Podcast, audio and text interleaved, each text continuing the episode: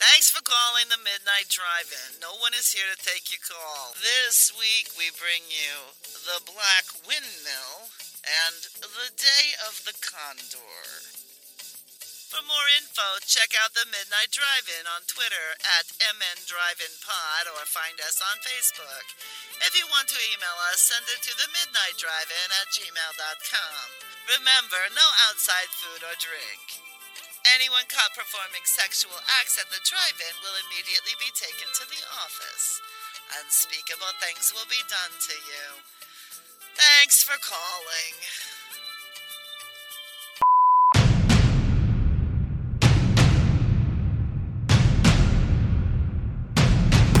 Drive away your worries and cares at this drive-in theater. That's why, to familiarize you with the movie rating symbols which will be used by this theater, we present the following guide for parents and young people. X, no one under 17 admitted. My computer's been running for about 12 straight hours and it's fine. Yeah. See, the wife is, is uses my laptop when she works from home. Oh. So then I have to sign out of her account into my account, and then it just fucks everything up. So really, it's it's rough. it's Amanda's fault. I was so late. Yeah. It's usually a woman's fault if somebody's mm. late, I find. Yeah, pretty much. So hopefully you've started recording so we get our sexism right out there for all Oh of us. yeah, oh yeah. I started recording before we even signed on. Yeah, well, that's. Good thing is she doesn't listen, so I can just say whatever I want. Well, it'll help us go viral if we upset our female listeners. Do we think we have any? I don't know. Well, I think we got one or two. That Oh, Laura, yeah, Laura listens because she sent me Yeah. that book. That's probably about it, though. Yeah. Oh well, we didn't need him anyway. If we were doing this for the listeners, I'm sure we'd find a way to make it. I don't know. What's the word I'm looking for? Better?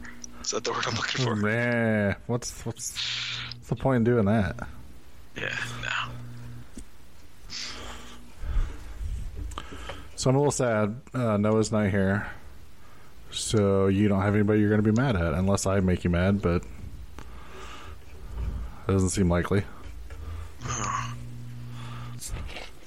It'll be a nice break not having you here, actually. I'm not going to say crazy and nonsensical stuff that Buffy the Vampire Slayer is not good. It's not, again, it's not even that it's not good. He's trying to argue that it's like not influential. Yeah, I re- I, re- I re-listened, re-listened to, to last week's show, and he said everything sets trends. That's what he said. Mhm. Now I want everyone at home, while Noah's not here to interrupt and confuse things, to think about how could everything set a trend. If everything set a trend, there would be no such thing as trends. The whole point of things setting a trend is that the other things follow it. no, it's just like Charmed and every other show that was on WB at the time. Apparently, Apparently. I never saw Charmed. I still can't comment on it. Eh, I mean, I've caught an episode here or there. Nothing that uh, I was that excited about. I did go see was it Rose McGowan once at a convention, and hmm you know you walk in and you, you, we think of her as being from horror movies, but they think is it she the one that was on Charmed? She was the one that. else. No, she showed up after Shannen Doherty left. Okay. So she Yeah, took over her spot, yeah. I think it was her that I went and saw, and it was one of those ones where like you think you're walking in with a bunch of horror fans, when you get there, it's all twelve year old girls that watch Charmed.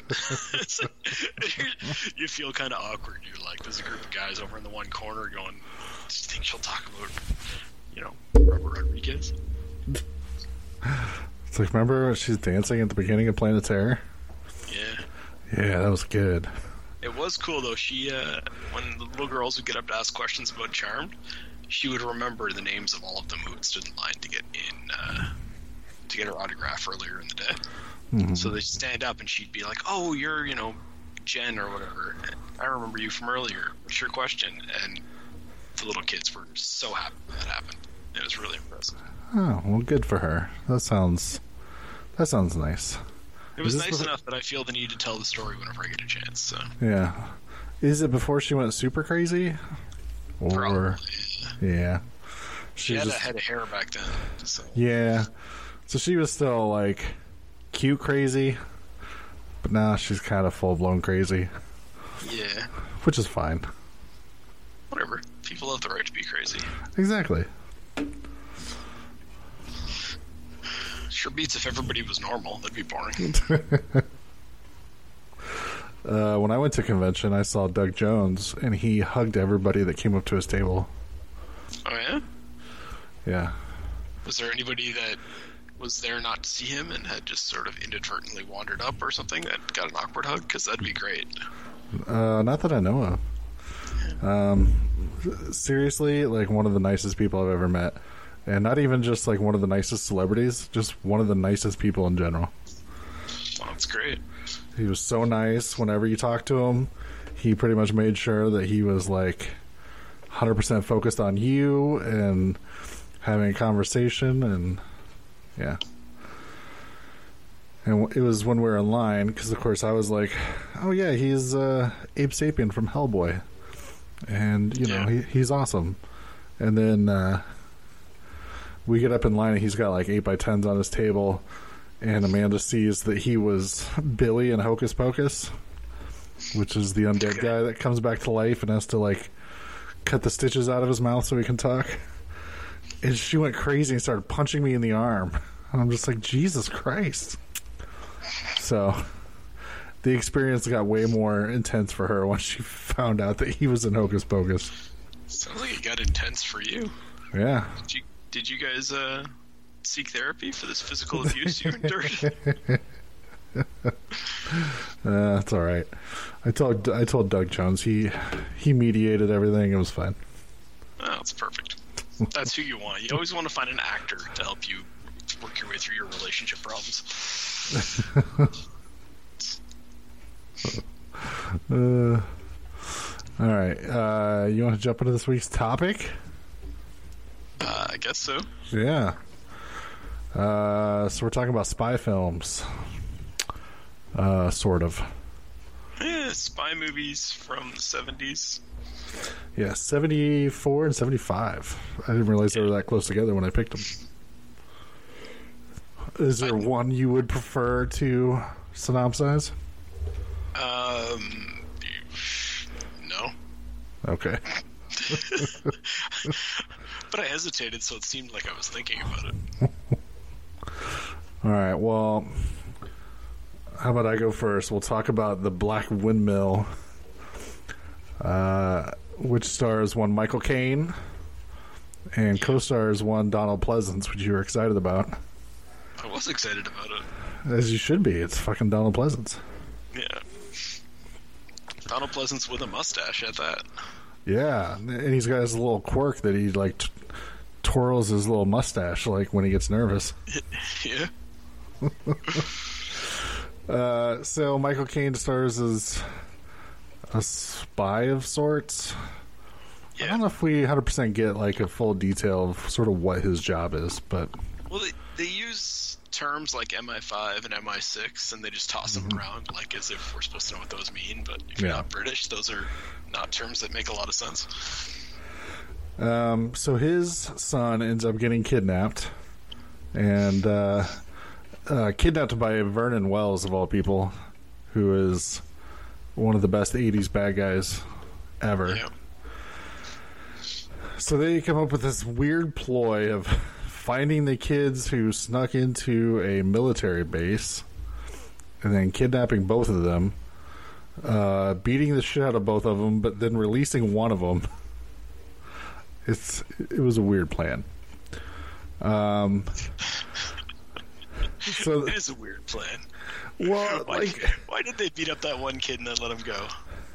Well, it's like I was sitting there watching it, and uh, so the, you know, these kids sneak onto this military base to fly like this uh, plane, little model plane thing, And these two guys pull up in a jeep, and they're dressed up in like military uniform. So it's like, oh fuck yeah, the military police coming to be like, hey, you shouldn't be here.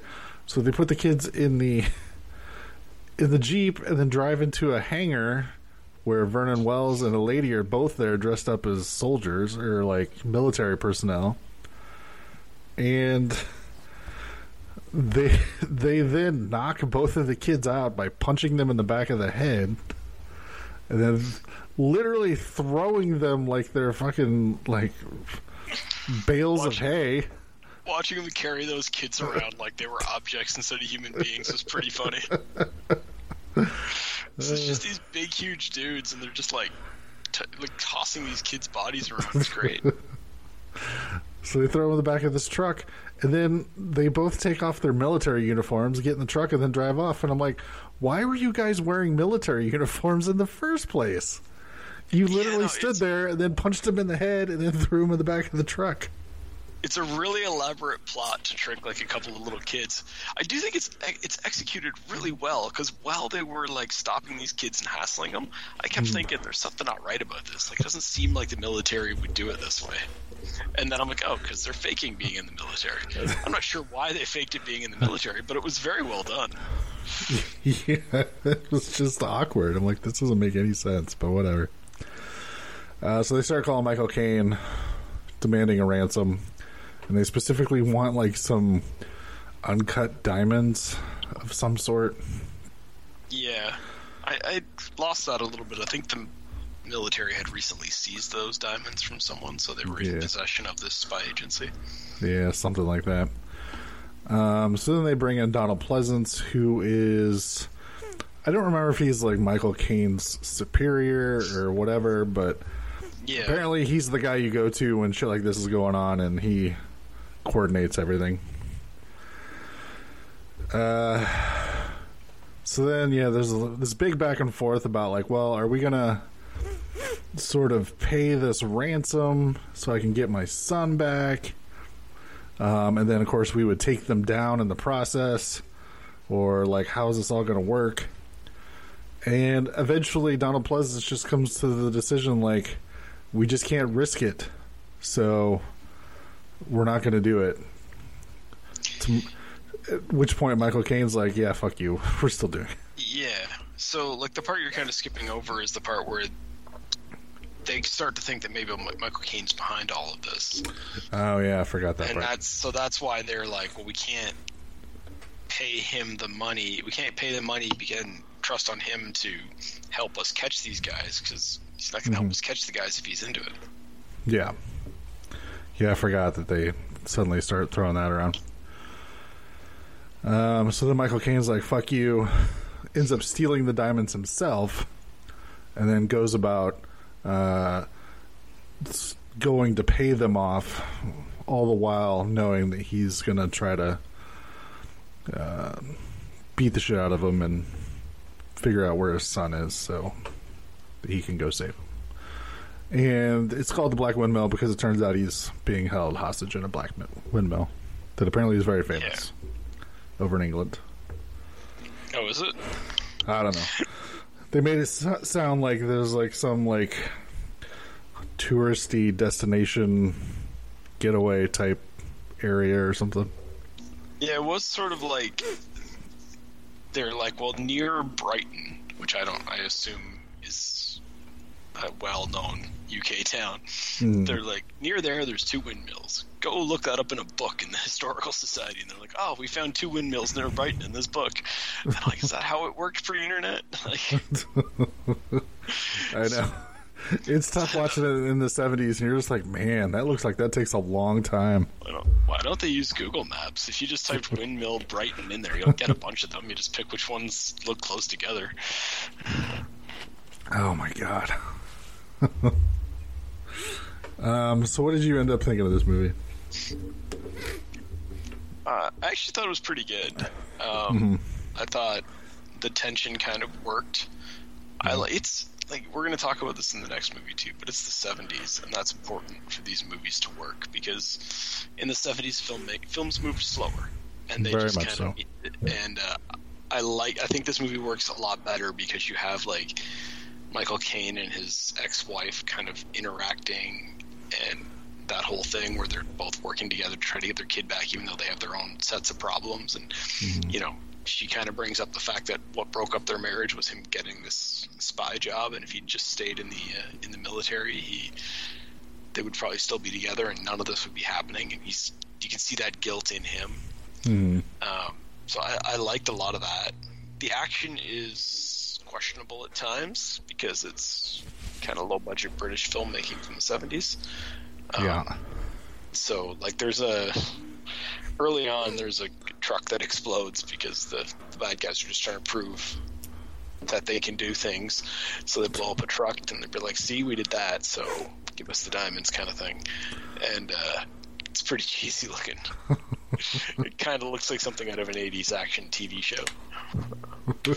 but okay.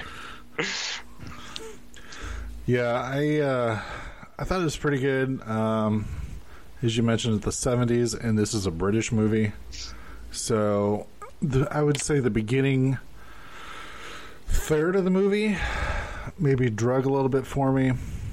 Uh, but I understood like you know you kind of had to have all that to set everything up. But yeah. once like Mike, once they tell Michael Caine like, no, we're not gonna, we're not gonna help you, and he's just like, fuck it, I'm doing it anyway. Like then it just goes like full speed, and I thought that was the the stuff after that was done really well. Yeah, like once he's because he ends up having to go all the way over to Paris and then come back with the kidnappers to England. And, um, you know, all that stuff, I think it's executed quite well. I think the stuff where they're trying to frame him is done well. Yeah. There's just a bunch of people that break into Michael Caine's apartment in a row, which was kind of a weird sequence of events where it's like first the kidnappers break in and they take some pictures and stuff to make it seem like he's involved, and then then the they send like Scotland Yard in there to tap his phone. I thought it was kind of funny that we spent so much time with those two cops that get sent to his apartment, and they're just like complaining about how they have to do all the work, but the spy agency is going to get all the credit if somebody gets caught. just, you know, it, it, added all that stuff sounds silly, but it adds a sense of realism to the movie as well. It makes you feel like it's, mm. you know, this is how people would act in these circumstances. Um, yeah, yeah, it's yeah, it's weird. He starts the movie. He's investigating this woman, and I don't remember what they said. The reason they were investigating her was, uh, but then it turns out she's working with the kidnappers. so yeah, then they break into his apartment. She gets naked and lays on his bed, and they take a picture of her.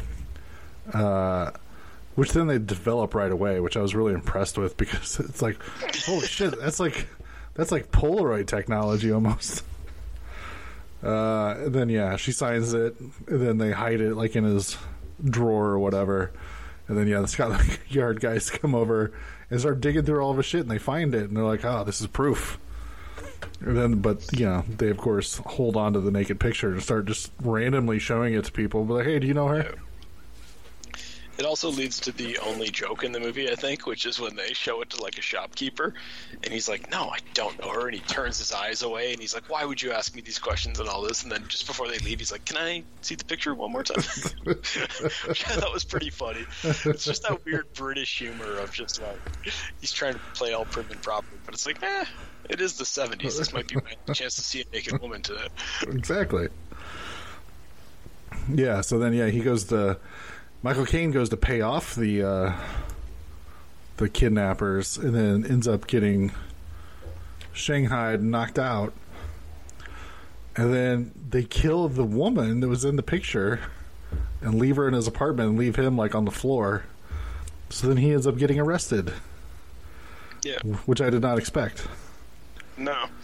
It's another one of those plans that's way too elaborate. If you think about it a little too much, it's like, well, they could have just killed him. That would have been the solution right there. but that's what it seems like. But then they also then stage an escape for him. yeah. So he's being transported. They essentially uh, uh, help him escape from this like paddy wagon that's taking him to the jail. and I think their plan was like, well, yeah, we framed him, so everybody thinks he's done it, and now he's escaped. So if they go after him, they'll kill him, and they'll know that he did it already, so they won't look into it any further. Yeah. Which seems like a lot of setup for just yeah, trying to get away with just. They could have just yeah. They had already convinced the police that he had done it. So if they had just killed him and made it look like some kind of an accident or like a deal gone wrong, that would have solved everything, right? That's what it seems like. I don't know. But maybe British thieves like to do things a little more elaborately than North American thieves. They're just a little more proper about things. I'm not sure. Because this movie is very, very British. I, Oh, I yeah. especially like some of the conversations that go on between the people involved in the kidnapping are just Mm. so British. They're just like, they're all like, I say, have you kidnapped my child? I disapprove of your actions, sir. Eventually, uh, they start calling Michael Caine out on it and saying, like, you're awfully composed for somebody whose kid's been kidnapped, and that's one of the reasons they suspect him. But everybody's like that except for the uh, the ex-wife. She's the only one that seems to be panicking about this whole scenario. Yeah, she even yells at him for not being more emotional about it. Which, you know, basically keying into like this is why their marriage was breaking up because he just doesn't react to anything. Yeah, And then he tells Donald Pleasence at some point, like, isn't this what you trained me like to be? Is to stuff all my feelings down and then just business at hand? yeah. I, and I think that's accurate too. It's like people Hmm. in these types. I assume because I don't. I've never been trained as a British spy, believe it or not. and uh, but it seems like yeah, they would be trained in these circumstances to keep emotions in check and stuff. So it makes sense, which is you know kind of important. Yeah, they tell him it's like the most important thing in the world. And then when he's like all like stiff upper lip and stuff, and they're like, why aren't you more emotional? And he's like, well, damn it, what am I supposed to do? At the end, of, at the end of the day, Donald Pleasence is still his boss. He's never going to be pleased with him. it's But true. I'm doing exactly what you told me to do. Yeah, right. no, I. Oh. God damn it. Uh, also in this movie, do you remember when hovercrafts were going to be the transportation of the future? Oh my god, I love that hovercraft, man. they just used like a hovercraft just to get from. Uh, is it from France to England? Is that where they were Yeah, across the English Channel? basically like a it's basically like a ferry. Yeah, Was that? Do we know if there was ever really a hovercraft used for that purpose? I think there might have been. Like, if there's one in, in use now, I will plan a vacation that requires me to go across the English Channel just to do that. Yeah, whatever happened to hovercraft technology? They made it seem like this is the wave of the future. Oh yeah, because it was could go right over the water and then over the land. Yeah, uh, Oh yeah, I know.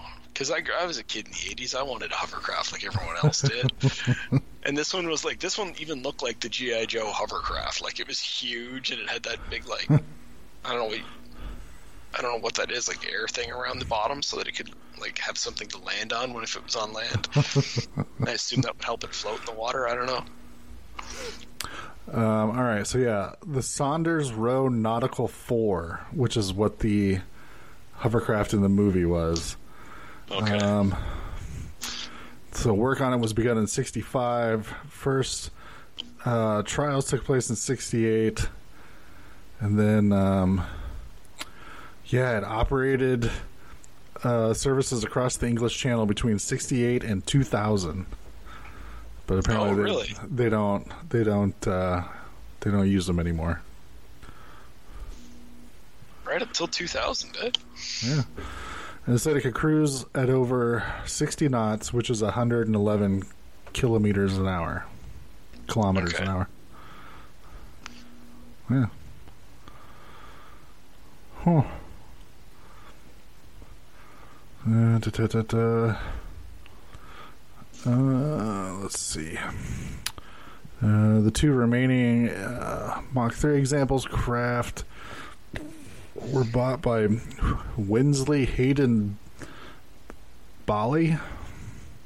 Is that just a dude? Is there just a dude that bought two hovercrafts?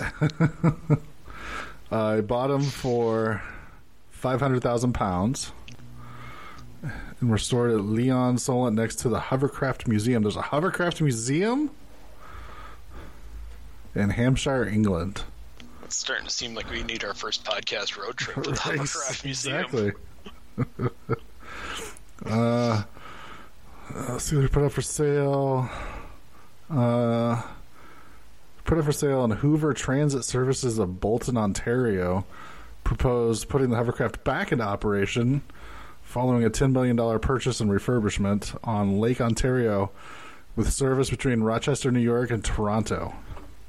But the plan did not come to fruition, with government officials concluding the organization lacked the experience necessary to be viable. I really want that. Oh, I don't know if I want people from Rochester having an easy access to Canada.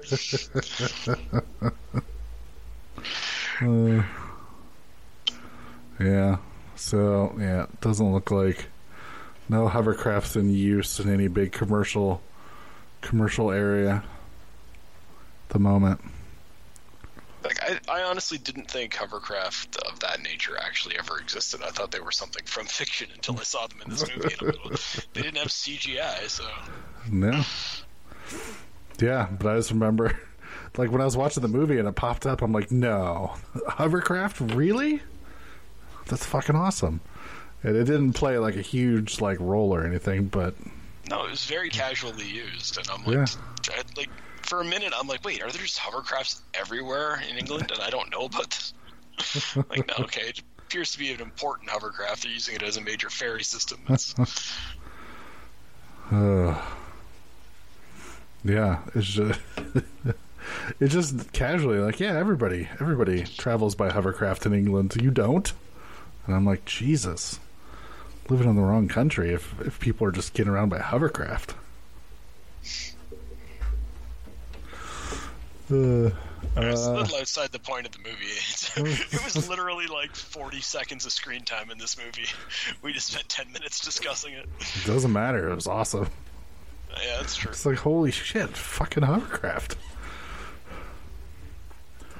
Um, I don't know. Is there anything else after the hovercraft? I just It, it I lost hard. interest.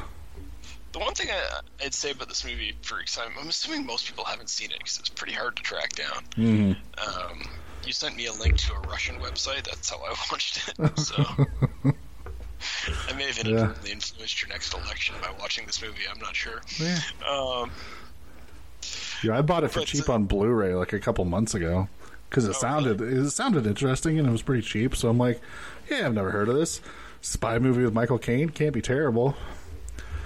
Not knowing there was a hovercraft in it, so I won. So yeah, the one the one thing I would say though, yeah, being a '70s movie, it's not afraid to be dark. Um, So those phone calls where the guy is just torturing the kid in the background so the parents will pay up. Yeah, that was That's fucked. harsh shit. Like it's just he's just you just hear the screaming coming through the phone, and like all the spies are all standing around like recording the phone call and everything, and the mom is just freaking out. You're like, oh, well, that's it's not very polite of him at all to do that. Yeah, and then uh, they beat up the other kid and then just like dumped him off somewhere. Yeah, and they go find him in the hospital. Michael Caine's questioning him, and he's just all bruised up and shit. Yeah. It's like all fucked up. He's almost like comatose, like he's just sitting there, doesn't say anything. Yeah, so they they had no qualms about smacking kids around. Was the seventies, I guess. Yeah, they were just teaching important life lessons. That's what it was called back then. Uh, I just clicked on the IMDb page of the Black Windmill to see if there's anything particularly interesting, and under the photos section, there are 43 photos. The very first one is the hovercraft. yeah, it is. If you want people to click on your IMDb, of course you gotta put a hovercraft in there. But, do you have any? Uh, this, we got to we got to not go off on another hovercraft tangent. So I'm going to bring us back to the movie quickly. Is there? A, uh, do you have any criticisms of the film? Um, like I said, I felt like the first third of it maybe kind of drug a little, but then once uh, Michael Caine's like on his own, like to uh, you know go, he's like fuck it, I'm gonna go do it myself, and then like steals the diamonds and st- all that stuff. I thought all that stuff was Yeah. pretty good up through the end. That's when it sort of becomes an actionier movie. Hmm. Yeah, there's lots of they- Well, there's lots of him like uh, uh, because after you know they he gets arrested for supposedly killing the woman in his apartment, and then you know the the bad guys break him, do a jailbreak, and break him out of the paddy wagon. He's then on the run, so he's trying to stay out of everybody's you know eye line and stuff, which is why he sneaks onto the hovercraft and then like sneaks onto a bus after he gets off the hovercraft and like yeah, I thought all that stuff was was fun. Yeah, it all works pretty well. Um, I liked the, the parts where he had to like call the uh, the ex-wife and try to communicate with her over the phone. I thought that worked good. Mm-hmm. That stuff was good, and then him doing an impersonation of Donald Pleasence, I thought was, was fun. awesome. Well, Donald Pleasence has like a weird voice in this. Like it's clearly not his natural voice, and I think maybe they did it just so that Michael Caine could impersonate him. yeah, it was pretty. It was pretty fantastic. So yeah, just watching him kind of do his spy thing when he's on the run from his own people, I thought was interesting. yeah, I like that quite a bit. The only thing I would say that was kind of negative in the second half of the film was the uh, at the very end when he has to storm the windmill to get his kid out. Hmm. I thought it was probably a lot more realistic than any other action movie would be, but yeah, not as much fun to watch as some others, just because it was, you know, it was like one bullet for each guy, take him out, move on to the next one.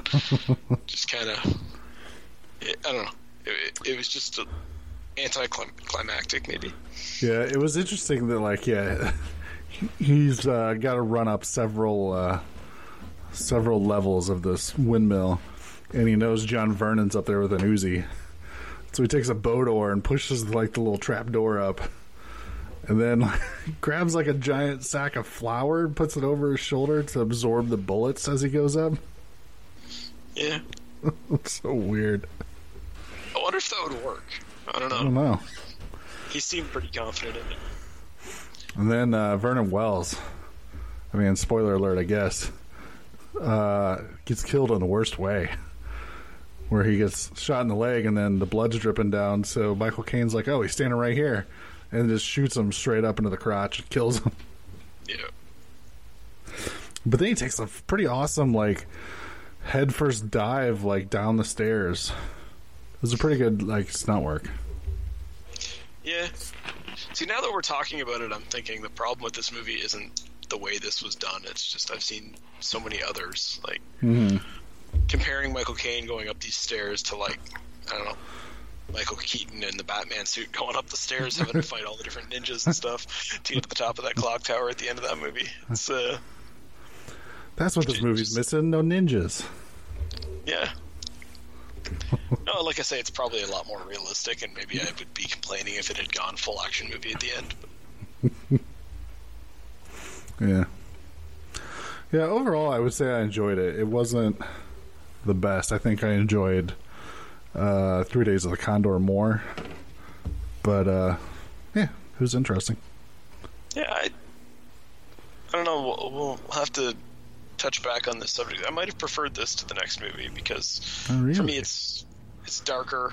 It's Mhm. uh, there's I wouldn't say there's as many good performances in this one, but I really like Michael Caine in it as the lead. Mhm. Uh, I just I think I just like him more than I like Robert Redford, but that's Yeah. no, not really anything. Um, yeah, I just I I thought Yeah. the tone of this one was a little bit more serious than the next movie, Mhm. and considering the subject matter, I thought that worked. Yeah, I mean, I guess you say you liked uh, Michael Caine. I don't think you ever watch a movie and go, the movie is all right, but the pro- big problem was Michael Caine was terrible. No, that's never happened. No. Even even in Jaws 4, like Michael Caine's not the problem in that movie. It's pretty rough. It's pretty rough, but it's not his fault. Uh, all right. Well, do you want to jump in and tell us about Three Days of the Condor? I don't know. I'm still trying to get Michael Caine crashing a plane onto shark on, out of my brain. but uh, all right, Three Days of the Condor. so Robert Redford plays a CIA analyst whose job is to read books and analyze them to see if they contain any known CIA plots and therefore there could have been a leak, or if they have any good ideas that should become CIA plots. it is a weird a job. It's a cool job. I, I don't know if it, I don't know if it exists. Yeah, um, he gets like pissed later. He's like, "No, you don't understand. I'm not a field agent. My only job is to read books." Yeah. So, uh, yeah, so I mean, it, it, starts off with him just being he's a bit of a slacker, so he's late for his CIA job every day. and as his punishment, I think it's his punishment this day. He gets sent out to go pick up lunch for everybody. Mm-hmm. Um, and they're working out of this like historical society that's kind of a front for the CIA. Um, so he gets back from picking up lunch, and everybody else has been massacred. The entire team is laying there dead, including the one that's his girlfriend. He naturally runs away and uh, calls into the headquarters looking for help. But he's very nervous, doesn't want to uh, get involved with them. When he finally agrees to meet up with them, somebody tries to kill him, so he takes off again, kidnaps uh, a woman played by Faye Dunaway, mm-hmm. and uh, basically recruits her to help him as he continues to investigate and try to figure out what's going on. He really doesn't ever seem to figure out what's going on until the very end when it's just there's just a lot of exposition. Um, okay, I was going to ask. I was going to ask because I think I ended up missing what the whole point of everything was, but it's. I don't think it's very clear, and I think it's problematic. Yeah. Um, okay. So we'll, we'll get to it, but yeah, the, the probably the, the, best part of this whole movie is the fact that the CIA hires a an outside uh, assailant played by Max von Sydow to mm-hmm. try and take him out. And so while he's in the process of trying to figure out what's gone on and having an unnecessary romance with the Faye Dunaway character, he keeps having these run-ins with Max von Sydow as a hitman, which are I, I mean, I'm just gonna say probably the best part of the whole movie. Mm-hmm. So you had already said that you liked this better than the last one. I felt like I feel like the tension was better for me. Um, maybe maybe just because it starts sooner. Like you just kind of go with him to work, and then he goes to grab lunch for everybody, and then shit goes down. So there's yeah. not as much of a lead up to shit hitting the fan. Um, but maybe I do agree with you after going over the plot synopsis that it does kind of tend to drag after uh, about the middle of the movie.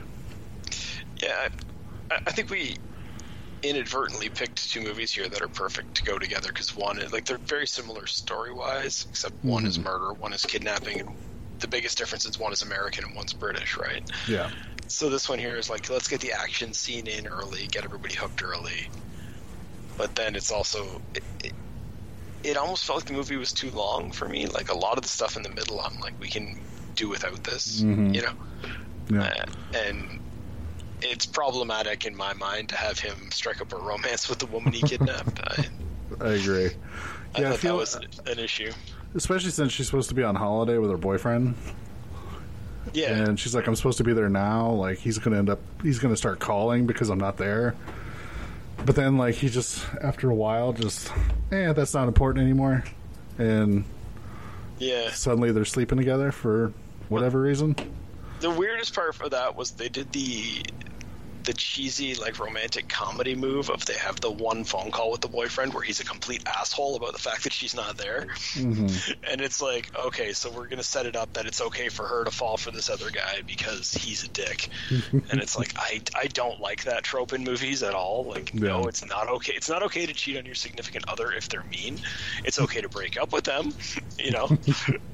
But whatever. It's i mean it's it's a movie trope that just it bugs me and it mm-hmm a, a lot of what went on in this movie felt like it was like hitting the Hollywood tropes Yeah. uh, a little too much for me. There's a lot of the like, just we got now we got to get scenes of him running down the streets in New York, and you're like, Hmm. and I mean the, the the '70s music didn't help, make those did not add tension to those scenes. Let's put it that way. the almost almost time for disco. This is what I would describe the music in this. Uh, I think maybe the setting was better for me too. Like it's set, in, it's only set in New York, like so that's all you really deal Yeah. with. Where um, in uh, Black Windmill, we're kind of jumping all over the place, to different locations and stuff. Sometimes that's good. I mean, it's got a fucking hovercraft in it, as we've mentioned a couple times Yeah. so far in this podcast. Uh, but I don't know. Um, yeah, I thought the. Uh, the massacre at the beginning was done pretty well. I agree with that. I think it was done quite well. I mean, the movie's directed by Sydney Pollack, right? Mhm. Who I I'm not particularly familiar with, but he's a very well respected director. So you expect things to be executed well, and I think for the most part they are. Um, there was a lot of little things I think they got right, like so there's like a when they when they're going to meet up in the in the alley. Um, and he's re- like Robert Redford's character has refused to kind of come in because he doesn't know what's going on. And hey, man, ev- everybody I know at the CIA is dead. Like I've never met any of you people that are up above. How do I know if the people I'm meeting are who I'm supposed to be meeting or whatever? And they agree to bring one of his buddies along. And uh, there's there's that whole like thing where we spend a couple of seconds where they're like putting a bulletproof vest on the friend and and making a very big deal of it and we see the director guy that's going to come out to pick up Redford's character requests like a sidearm and stuff to take with him because he's going into the field. And there's a lot of little details like the fact that later when the guy gets shot, he's shot in a very specific spot where mm-hmm. you could still get killed if you're wearing a bulletproof vest. There's little details like the um, the director or her, whatever his name is. I don't I don't remember the, the the title of the guy that's supposed to be going to bring him in, but he requests the same kind of gun that he already knows Robert Redford's character has, so that when he does kill someone, he can blame it on Redford. And I'm like, that's really clever and it's smart and it's done well. Where it's like if you're not thinking about it, you wouldn't really look at it, notice it, but he did specifically ask him what kind of gun he had, and then he did go request a firearm that would match up. And I thought that was all that was all that was excellent. Mm-hmm. Um, like I say, it's it's, it's mostly the the stuff between Redford and Dunaway that I thought was just cheesy. Yeah, I can agree with that. That that was kind of uh, not really necessary, I guess. The I feel like the relationship between Michael Caine and his ex-wife in Black Windmill was probably better than anything they came up with for Redford and Faye Dunaway in this. Yeah, I, I'd be curious if because Lord knows there was no internet back in 1975, but if you could look into it and find out, like, was there an original script that had no romantic angle in it, and then some suit decided that hey, we got to have one in every movie? hmm because it's really interesting that this movie, like the, the the most intriguing part of this whole thing for me was the opening credits when I'm like, director Sydney Pollack, stars Robert Redford, you know, uh, you know all these different names: Faye Dunaway, Cliff Robertson, Max von Sydow, and then it's produced by Dino De Laurentiis, and I'm like, what? That doesn't compute to me at all. Like that's that seems off. So I'm like, okay, so obviously some of the elements that I found cheesy may have been entered in because there's somebody going, no, no, no, we have to hit the Hollywood tropes. hmm And you can imagine who in that list would be the one that wanted to do that. yeah, that does make sense. so I, I don't, I again, I don't know that for sure. I'm just guessing, but Hmm. I don't know. Yeah, So no, the- I, I see your point. I, I just I I don't know. I I enjoyed the him on the run aspect of it. Uh, Yeah. that that does slow down once Faye Dunaway jumps into the picture.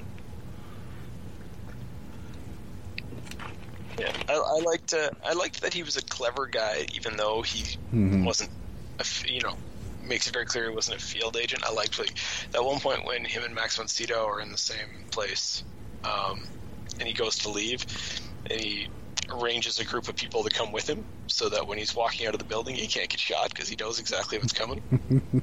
I thought that was really cool. So that he's walking out with like kind of staying behind this group of people, and he's lied to them and said that he's going to give him five bucks to help him uh, get into his car because his keys are in there. And then as soon as he's free, he like bolts, and they're all like, "What the hell, man?" Where's my five dollars? It's hilarious how much people were willing to do for five dollars back then too. Yeah, it, the relationship between Max von Sydow and Robert Redford uh, is, yeah, like you mentioned, is the best thing in this movie. It's just that scene where they're in the elevator together. It's right before the scene I just described is so tense, and they're just looking at each other really. And Redford tries to like get out on the wrong floor, and Sydow calls him back into the elevator. Oh no, you're making a mistake, and he's like, "You're like that's." I don't know. There was just something about the way it was done, but a lot of it is in the performances, I guess. Um, because you know you you can tell as the viewer that he was trying to get off on the wrong floor intentionally. You can tell that he doesn't know how to deal with it.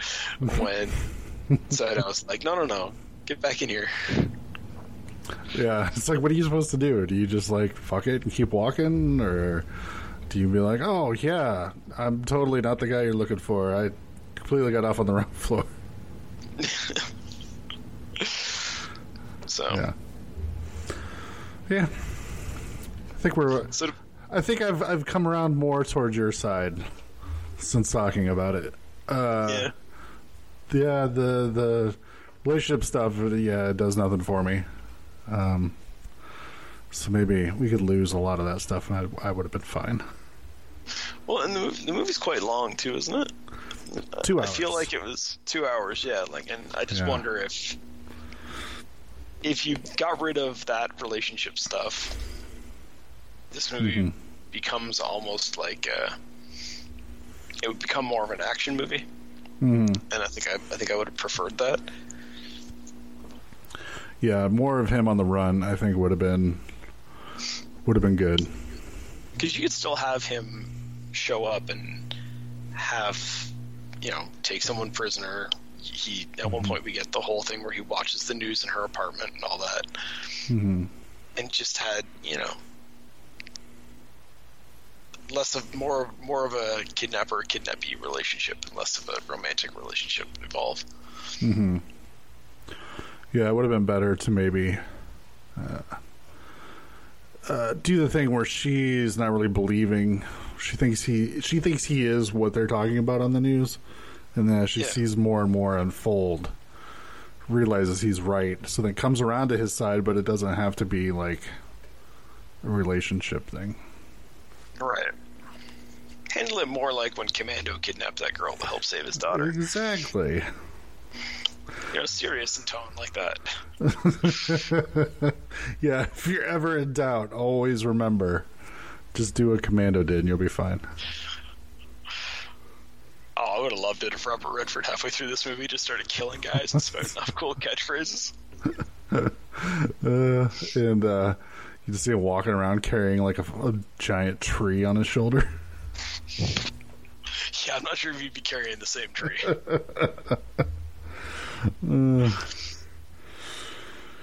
All right, well, anything else about Well, Three should- Days of the Condor? we should probably try to have a discussion about why those guys at the beginning of the movie got killed and why they were trying to kill Oh, yeah. Robert Redford's character throughout the movie. See, you're, you're. I think we're on the same page where neither of us really understood it watching the movie. No. Uh, I mean, we've pretty much figured it was an inside job through Cliff Robertson or whatever. But I don't think Right. we ever get like a full explanation of how he was involved and why that whole thing went down. Yeah, like. I guess I, I still don't understand it. I've I actually tried to read like the Wikipedia page and I still didn't get it entirely. But it's like it's literally like somebody in the, in within the CIA and I couldn't keep track of who did what. hmm But somebody was going to kind of go rogue and take over some oil fields in the Middle East. And then they wanted to stop that. But why did they kill the guys that read the books to stop that? Yeah. Yeah, I still don't know.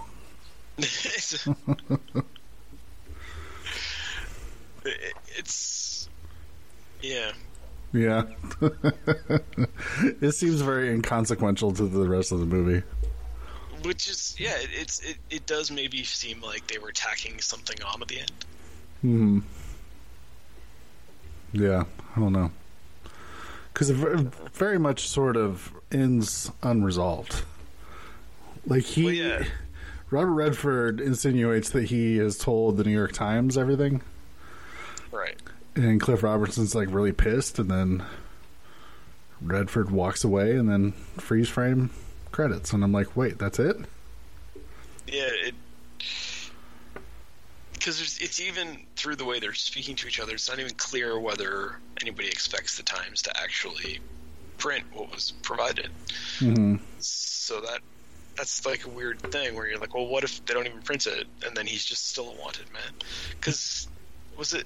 It was Max von Sydow's character that offered to take Redford like away and said like, come with me and we, you can become a hitman like me and we can be buddies and not stick around New York where everyone's looking for you. Redford's like, nah, I like it here. hmm So it, it does seem like like why would tomorrow somebody else in CIA not just take him out? Yeah. Yeah, so don't know. Yeah, never really resolved itself. Yeah, so which again, like you know, comparing it to the last movie, little easier to resolve a kidnapping plot. I mean, Michael Caine finds his kid at the end. That's, that's we're done here, right? Like you don't need much more to it than that. Yeah, literally just carries his son out, out of the windmill and walking down the road. Credits. No mention of all the uh, PTSD this kid's going to have and the horrible therapy bills they're going to need. Yeah, no mention of that. No mention of like all the legal consequences of all the people Caine just killed, or or the fact that he still has is an escaped convict who people think committed a murder. So Uh, it's gonna be one of those things where the cover-up's worse than the crime. Michael Caine's gonna get arrested. He'll be uh, cleared of the murder charge, but still be busted for fleeing custody. something absolutely ridiculous. And they're like, look, Donald Pleasence broke his arm in that car wreck. What do you got to say about that?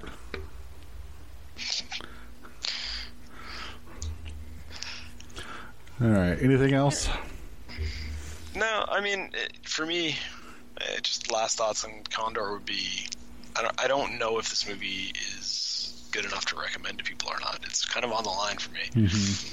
Um, there's a lot of fun to be had in the middle parts of it, and some of the action scenes are decent, like the shootout scenes. But it, it bugs me that there's not more to the mystery, that there are more. It's not better resolved. It's not better explained. Yeah. Well, you won me over with your argument, Doug. Well, that's nice that this week providing logical, rational arguments and facts actually has an impact on the conversation.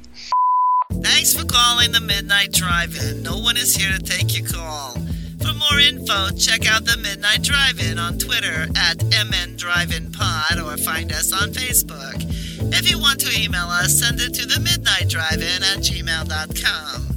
Remember, no outside food and drink. Anyone caught performing sexual acts at the drive-in will immediately be taken to the office. Unspeakable things will be done to you. Thanks for calling. So I've only got two things for this week that I've already seen, or that I also watched. So what what did you get watched? Uh, not a whole lot either. Um, it's yeah. Unfortunately, it's just been uh, a bit of a slow week. But uh,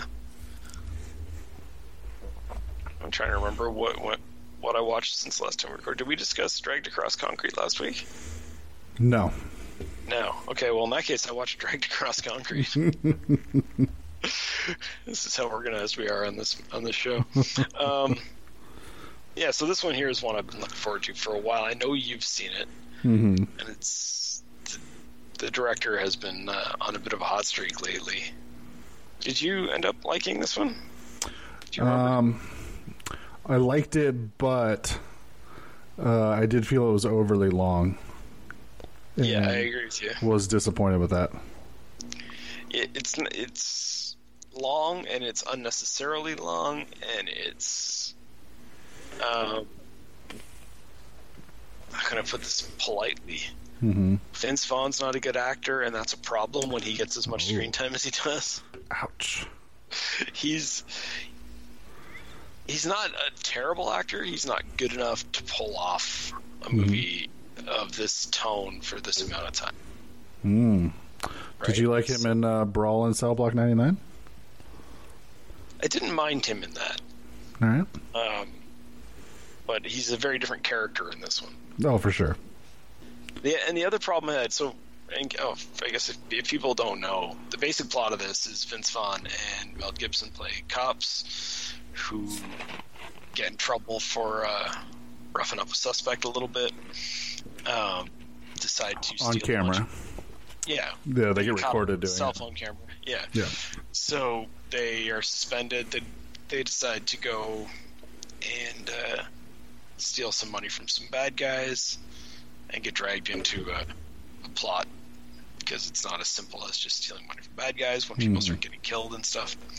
Um, but I thought the amount of time that this movie took, we could have had. It should have been more of a decision to get involved in the crime. Mhm. Like they're they're just these cops at the beginning, and they just basically decide the day, the first day of their suspension. It's like Mel Gibson's daughter has a drink thrown at her, and he's like, "That's it. I'm becoming a criminal, so I can move out of this neighborhood." Yeah. And it's like, well, that's uh, uh, that's just a drink that got thrown at her, like literally like a soda from the convenience store. Well, and his wife is also uh, not paraplegic, but she's got something. wrong. She like limps around and stuff. And I can't Yeah. remember. Can't remember if it's a disease or if sh was she a cop too and got shot. I don't. I can't remember which one. Yeah, like the, she was a cop, and she's obviously not anymore. And I don't think they give you a detailed explanation as to what happened, so you're just left to assume that she got shot. And again, like you, if you spent more time exploring that stuff, maybe that would justify the two-hour and forty-minute runtime of this movie. Yeah. But it's just, it, it- yeah, way way too long for what the movie is. Mhm. Um, I will say Mel Gibson is fantastic in this movie. Yeah. Like I was super impressed with his acting. Um, I I just I don't really think of him as an actor. I think of him as an action star, Mhm. and you know I, I forget that he can do this. Um, so he handles it really well. I'd say the closest, like his closest previous performances, is like when he was in Signs. It's like that same sort of monotone, kind of like Mm-hmm. trying to look out for everybody else all the time, but at the same time, he's, you know, I don't know, thinking about himself as well. hmm You could tell through his performance that he's got a lot going on in his head, rather than a lot going out going on on screen. Yeah, Yeah. I agree with that. It's so yeah, I don't know. I, I, I guess at the end of the day, I, I kind of liked the movie, but it was Mm. just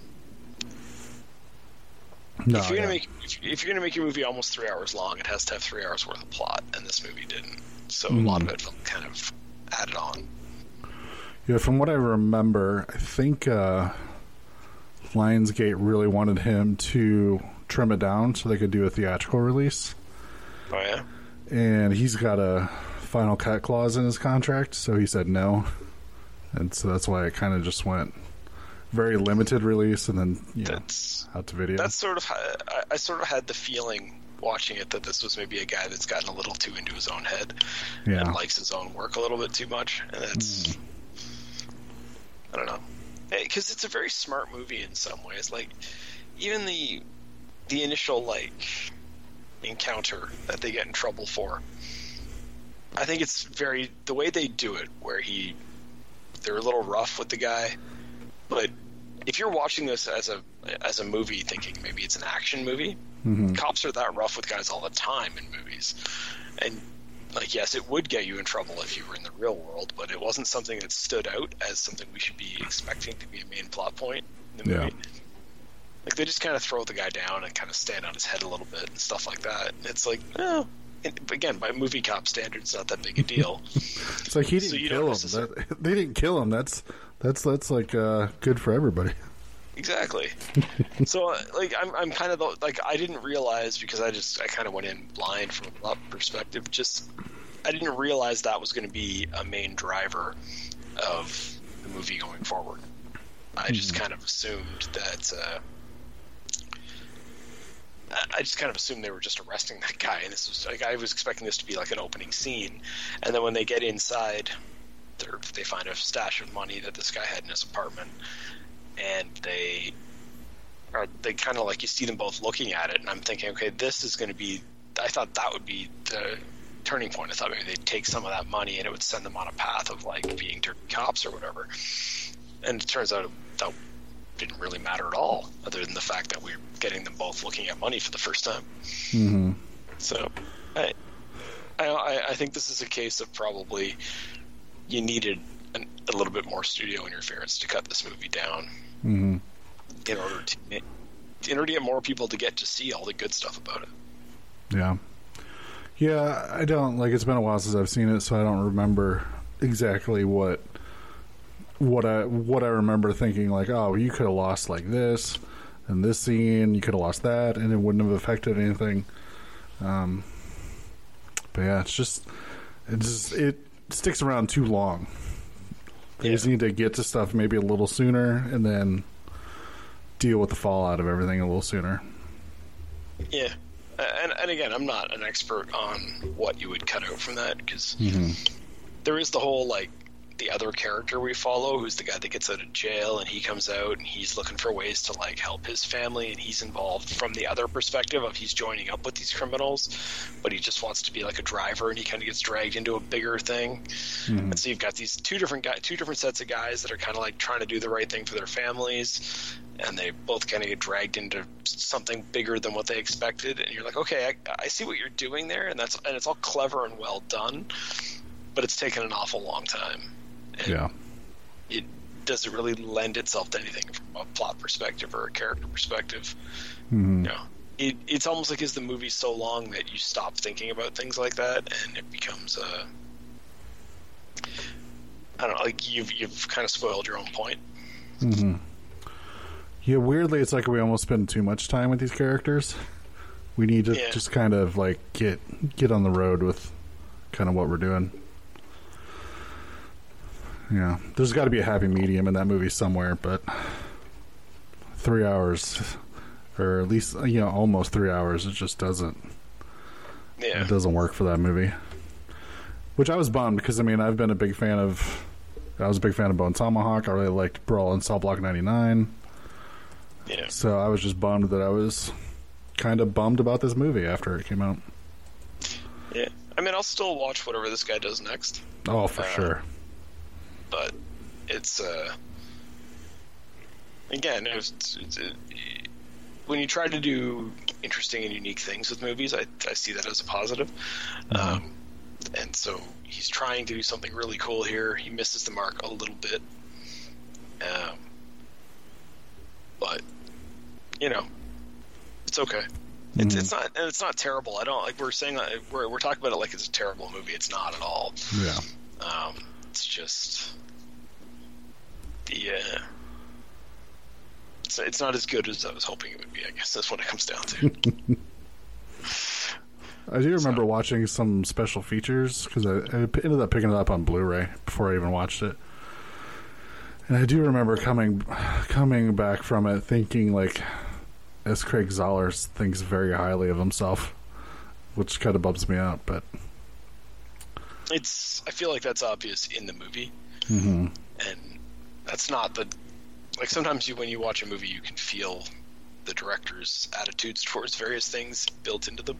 That's not the attitude you want to be able to feel through a movie.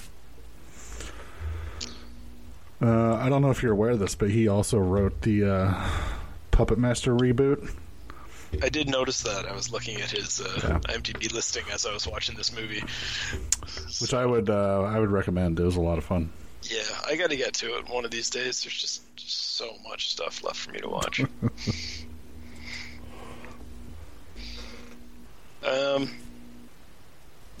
Other than that, I didn't watch a lot. I assume we're going to get into some Star Wars talk soon. yeah. Um, and I'm just going to warn listeners now, like from now till December, this "What have you been watching?" segment is going to be Star Wars heavy for me. there's just there's no way around it. Um, yeah, I don't know. I mean, do So you want to do you want to talk about Rogue One, and then we'll jump into the thing that we both watched? Sure. Yeah. well, I, I, it's not even all the Star Wars I have. Uh, Oh, okay. So, because I, uh, I mean, we're recording this a few days after Disney Plus launched. Uh, launched with fervor, I would I would say. Yeah. Jesus Christ, I think they, they said they got 10 million subscribers on the first day. Yeah. Uh, and I'm not like some sucker. I waited till day two. Um, but uh, I, I'm already hooked on the Rebels cartoon, which I'd never seen before. Nice. And I accidentally watched like six episodes of it today. So, Accidentally, of course. um, it's pretty good. So I, I have a feeling I'm going to be every week talking about which ones I saw. But I, have you seen it? No, I I started to watch uh, Clone Wars Yeah. and then kind of fell out of that. Uh, but I want to go back to it, and then just never never jumped onto any of the other series. Yeah, I was the same way until today. And then I Rebels has been recommended to me a couple of times. It's kind of a neat setup. It's set kind of post uh like post episode 3 with the empire's been set up and hmm um they have it's this group of people who are going to grow up to be part of the rebellion. They're not yet. Um the the best thing I can compare it to is like Firefly, where they like there's sometimes they're doing missions because they're nice people who want to help, and sometimes they're doing missions because they just got to steal some shit, and earn some money.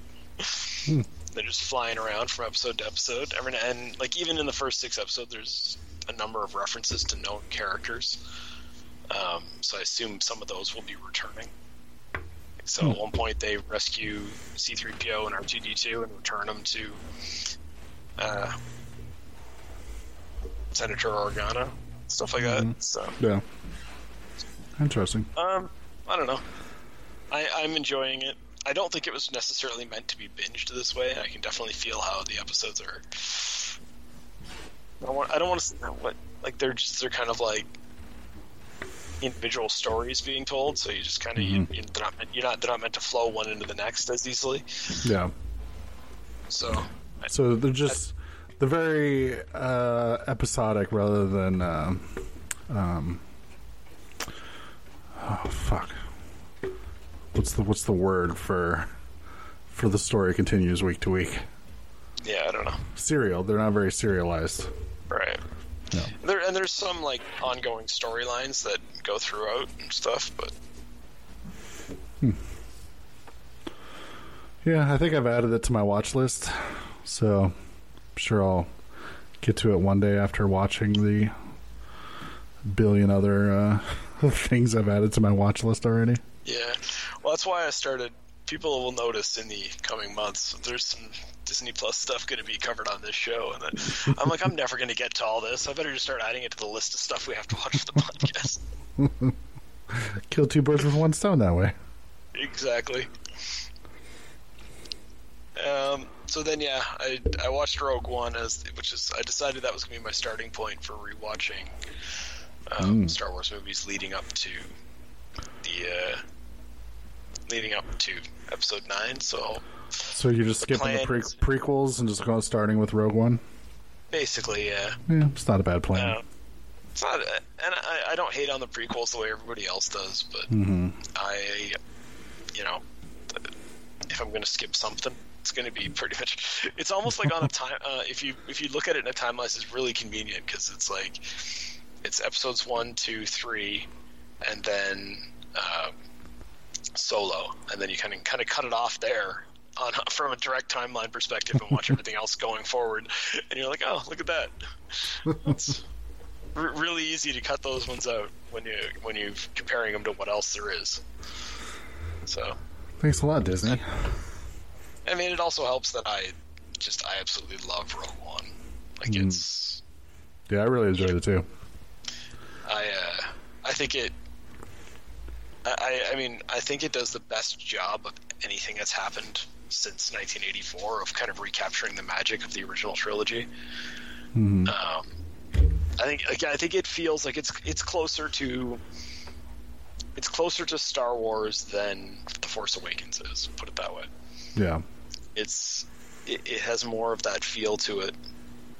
I think it does a lot of like clever little things, like the uh, the Saw Gerrera character, the like the way he's clearly the good guy version of Darth Vader, I think is really kind of clever. And they don't spend a lot of time on it. We don't. We're not going to discuss it. We're just going to like drift that out there. Like you guys want to talk about this, go talk about it. But we- we're just going to have this happening as kind of a little point in the middle of the movie. Mm-hmm. I love the way like both thematically and just physically the movie starts with like these giant giant shots of like planets and ends on a fucking hallway.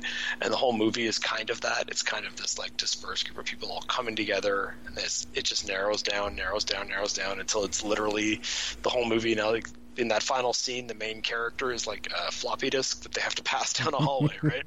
And i just i kind of love that I love the dark ending. I love that they were. I was so worried when I was watching the movie the first time that they were going to chicken shit out and have these characters all live, and I love that they don't. It's Yeah. you know, it's- it's the right decision to make for this movie. Mm-hmm. So, Yeah. I, I I really like it. I don't know. I'm just babbling here. I've probably said all this stuff before on the show.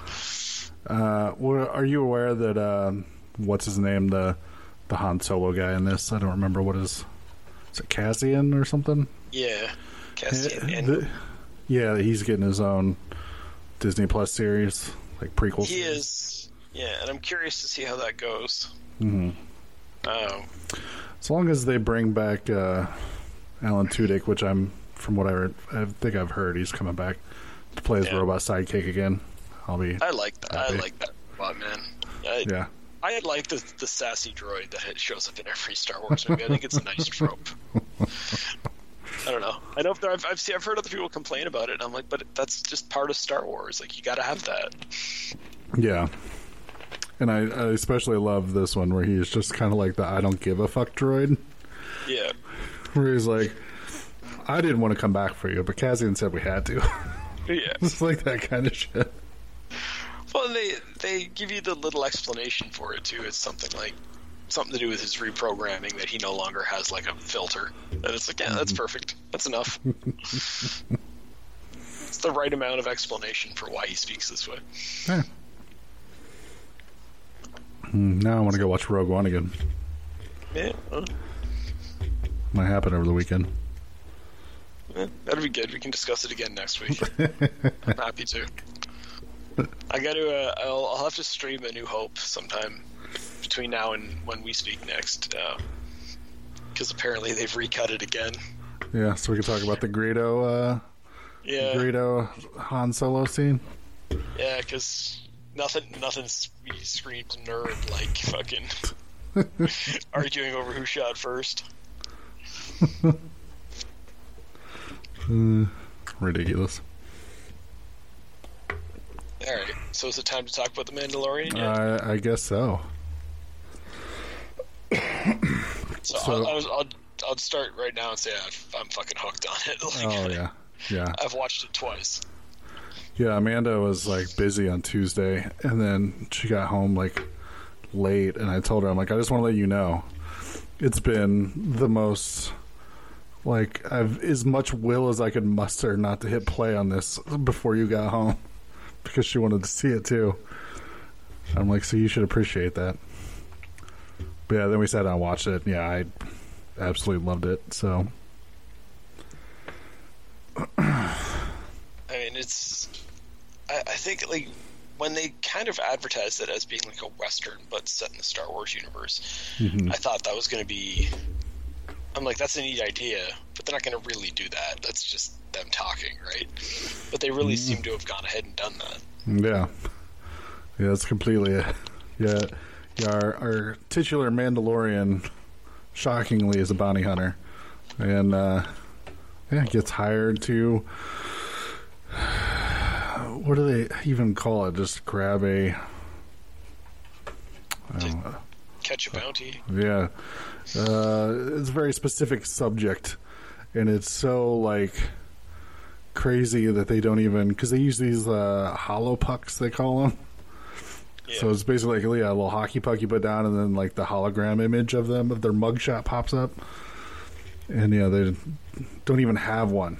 It's like so you just have to you just have to know that this is who you're going after, and you're going to have to track them down the old-fashioned way, which I thought was great. And then yeah, drop them on this desert-like planet and uh, face off against creatures and all sorts of uh, other stuff, and then a sassy robot shows up.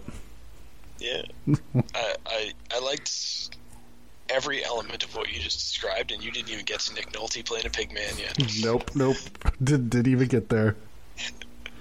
It's, but that the robot. Let's talk about that. That whole thing. That was so very Star Wars to me. They're, so they're having the big shootout, and the robot, for whatever reason, is programmed to self-destruct rather than get caught. So it keeps trying to go into self-destruct mode the whole time. and I'm like, holy shit! It's that is that's Star Wars, right? That's big Yeah. shootout going on. Some guy making sarcastic comments in the corner. That to me is very, very Star Wars about it. I loved it. Yeah, it completely just like oh, minor inconvenience that I might get caught. Uh, I'm just gonna go ahead and self-destruct, and it's like we're not even there yet. Stop, stop doing self-destructing, Jesus. So yeah, our, the Mandalorian has to keep telling them to, to not self-destruct. It's like we're not we're not gonna get caught. Just stay with me, Jesus. I also loved the amount of death that there was in that scene. Oh yeah, I, I actually this actually applies to when I was talking about Rebels before too. This applies there too. In Star Wars, death happens very casually, and it has very little consequence unless it's one of the main characters. Mm-hmm. And all those background people are just allowed to die, and that's okay. That's part of the Star Wars universe. That's how it's always worked. And like I, I love that they're maintaining that even in this even now that they're a Disney product mm-hmm. that they haven't haven't kind of cleared that up. Nobody's like you know it's, it's not the old GI Joe cartoon where every time a plane blew up you'd see the guy parachuting away. it's nothing like that. It's like yeah we're just we're just allowed to kill people in this. It's fine if you don't like your kids seeing this. You might want to explain it to them a little bit or whatever. Well, I like like you mentioned, since they set this up like a western, that they basically have said, and even the uh, Nick Nolte Pigman pointed out, they're like, yeah, these people are bad people. They don't really belong here, and they cause trouble. yep. So it's like, yeah, everybody dies. Yeah, but they were bad people, so it doesn't matter. Yeah. And that's close enough. hmm So. Now, what what do you do you think of the reveal at the end? Uh, I was like, holy shit. I know I don't understand it, and I tried. I went online and tried to watch like videos about people having their own theories and stuff. My conclusion is nobody else understands it either. Yeah, we just uh, we don't know what it's what it's all about yet. But the Yeah. reveal of what it actually is, I was just like, holy fuck! Because I read something that yeah, Lucas has always been very protective over uh, the specific species and like how it works and their past and all this stuff. So see something to then be able to play with something and have it completely go beyond your expectations, I was super happy. yeah, so I'm really curious to see what the plan is.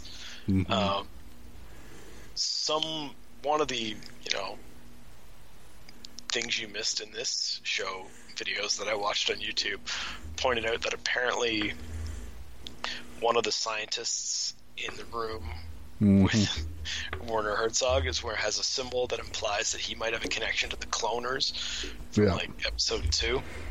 And I'm Mhm. like, Yeah, I saw Okay. that too. So that's I'm just like, that So makes me super planning to- excited. are they planning to clone a bunch of these little guys? Is that the plan? Because that's a cool plan. I kind of like that plan. Yeah, I even read that that this could possibly tie into uh, uh, uh, whatever the next Star Wars movie is. I can't remember the subtitle. Rise of Skywalker. Yeah, I mean, I don't see why it couldn't. Hmm. I don't. I kind of hope it doesn't because I kind of like the saga films to be their own sort of standalone thing. Sure. Except I love Rogue One that ties directly into Episode Four, which is shooting myself in the foot because basically what I'm saying is I if it works I like it, and if it doesn't work I don't like it. Yeah. So far, so good. Yeah, I'm just I am checking the release dates right now, and yeah, I mean, there's one episode of this show that won't be released until after the Rise of Skywalker hmm. comes out. So I don't know if that means they can't tie it in or oh fuck. So chapter seven of this show comes mm-hmm. out on December 18th. The first screenings of Rise of Skywalker are on the 19th. They're not going to make me watch this show before I go see that movie, are they? They might be. Don't know. This is stressful now. this whole Star Wars thing is getting very stressful.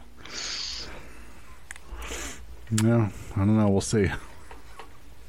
It may end up just being completely nothing. I mean, it's obviously just fan speculation at this point. Yeah, I I will say, man, they got they got me hooked. I want to know.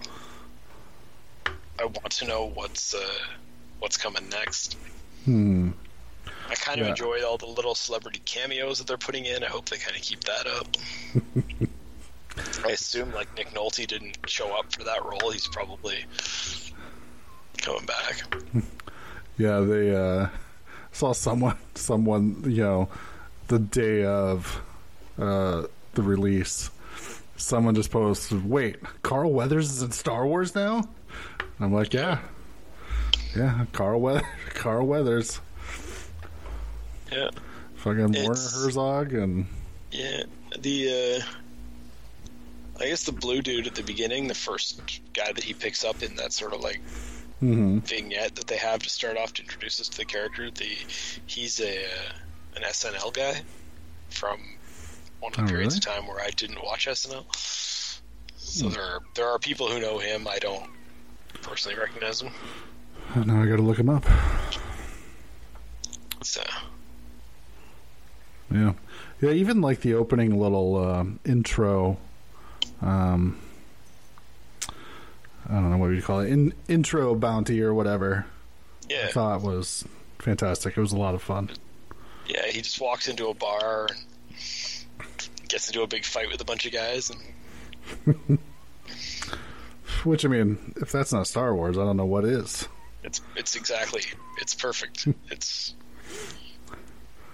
Oh, that was Horatio Sanz. Of course, yeah. I didn't recognize him under all that blue makeup. That's who I meant the whole Yeah. time. I know who that is. You probably do.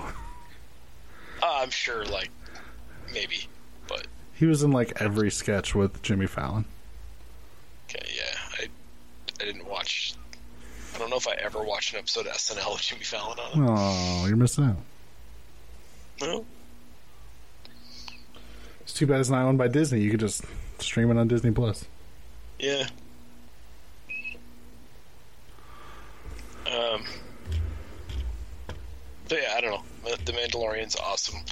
I like it. It again, it similar to Rogue One. It just it feels like Star Wars, and that's something where you know Solo and the entire prequel trilogy they don't feel like Star Wars. They feel like something a little different, which is okay. There's nothing wrong with that, but these I don't know. I love it. I love the way these ones just tie. Feel they make me feel like I'm back in the same universe. And hmm. Yeah, it is a weird tightrope they have to walk. Because, you know, it's either like, oh, all these Star Wars movies are the same. They don't ever do anything different. Then when they do, like, this doesn't feel like Star Wars. What kind of bullshit is this? Yeah, it's true. Yeah.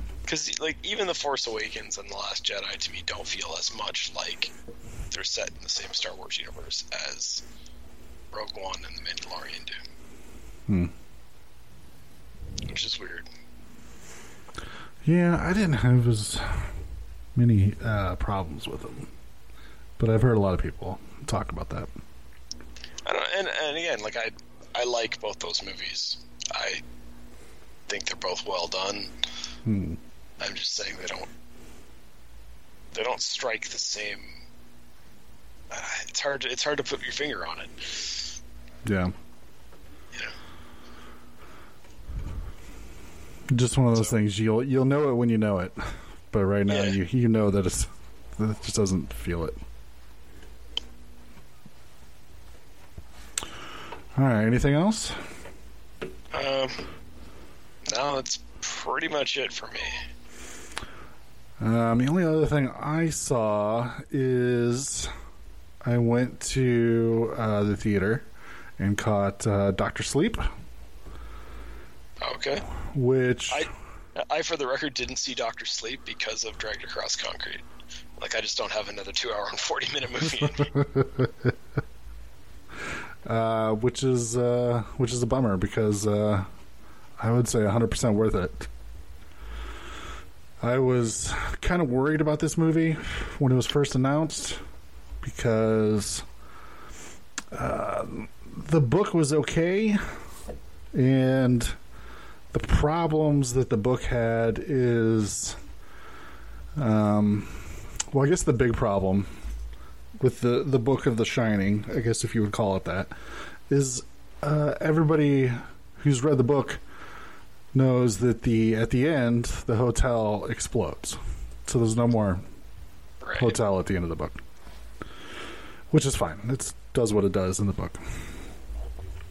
So in Doctor Sleep, the book, sort of the end climax of the the book, they go back to the site of the hotel, which is now just like a I don't know open field or something with some some ruins of the hotel, but it's just kind of a boring, you know.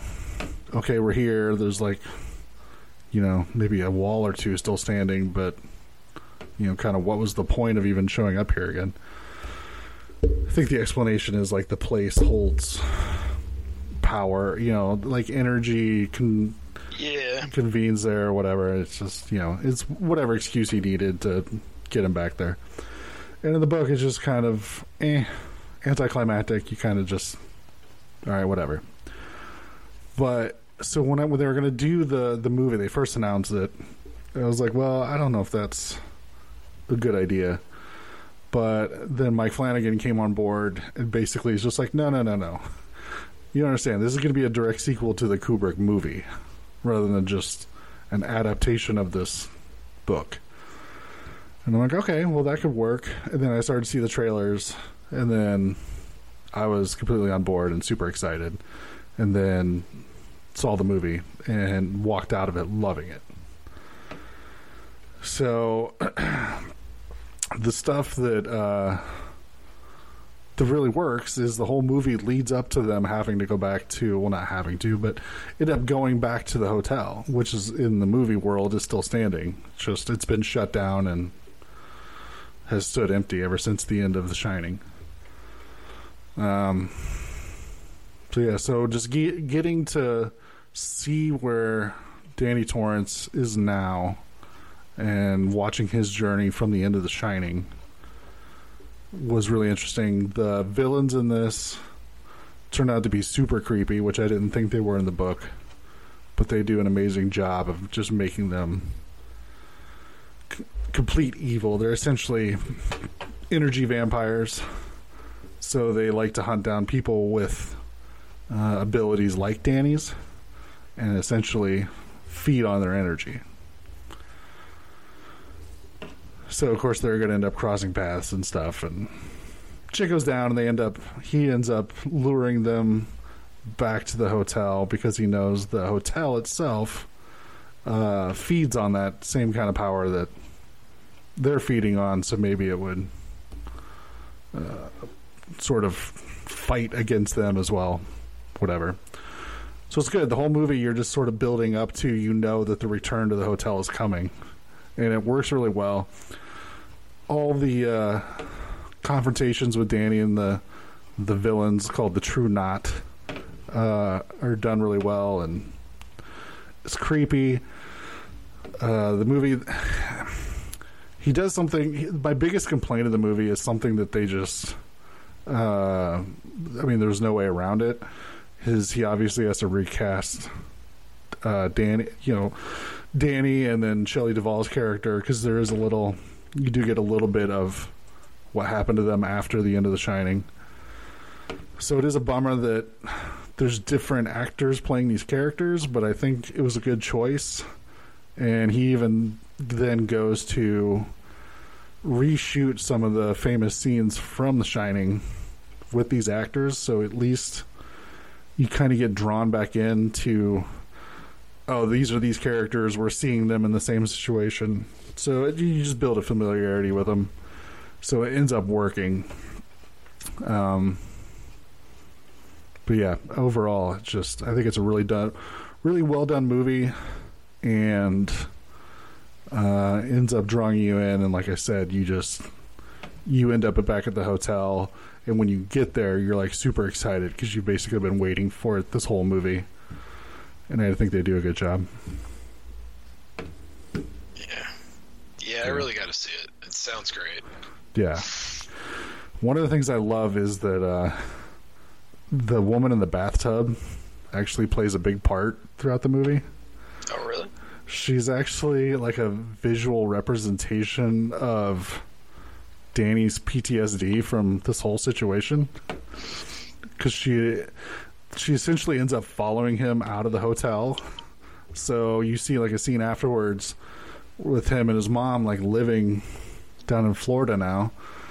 And he gets up in the middle of the night to go to the bathroom and then walks into the bathroom. Sure enough, she like pulls the shower curtain back. He like freaks out and just pisses himself, you know. So it's just it's it's interesting how they were able to pull things from the original Shining and have them have continual meaning throughout the rest of the throughout this movie and just how all that stuff plays out.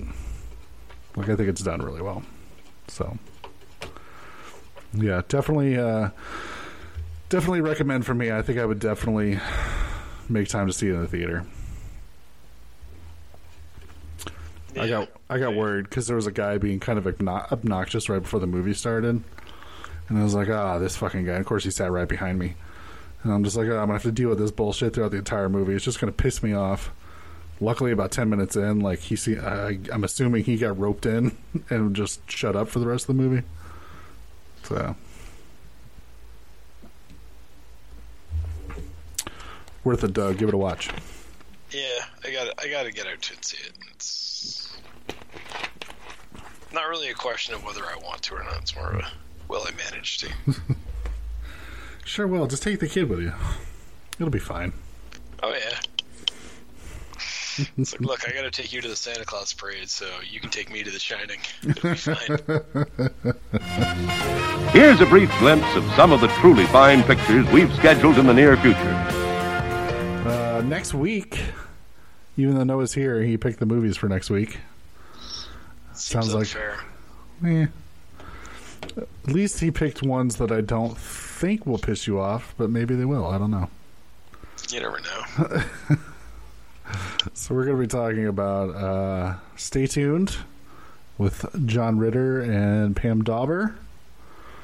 And then uh, Mom and Dad Save the World. If I remember correctly, is Jon Lovitz.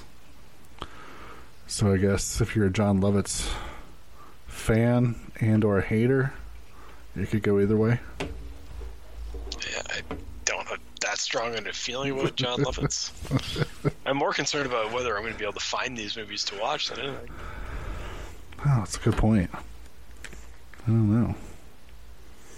I should- We probably should have looked this up before we decided on them. But that's Noah for you. Let's see. Stay tuned. Uh, it is available for rent. It looks like in just about any general streaming service like Amazon and YouTube. Mom and Dad Save the World. Uh, looks about the same. So I'm assuming it should be shouldn't be super hard. Just Oh. you, be, you have to pay to rent them. Well, I'm going to go right ahead and disagree with you. Stay tuned. According to JustWatch.ca, it is, not available for streaming anywhere. Uh oh. I will. uh I'll see what I can do. Uh, Doug's going to be checking the various sources. Move, cat. See if it's on. See if it's on the tubes. Yeah, I'm sure it's on the internet somewhere. Oh yeah, here's right away. Stay tuned. Hour and a half. And there's Jeffrey Jones, pedophile. That's good. That's good. Yeah, we're just going to go to the dark web to find this pedophile movie. That's that's what you want to say, just as we're getting ready to sign off, eh? Please remember to replace the speaker on the post when you leave the theater.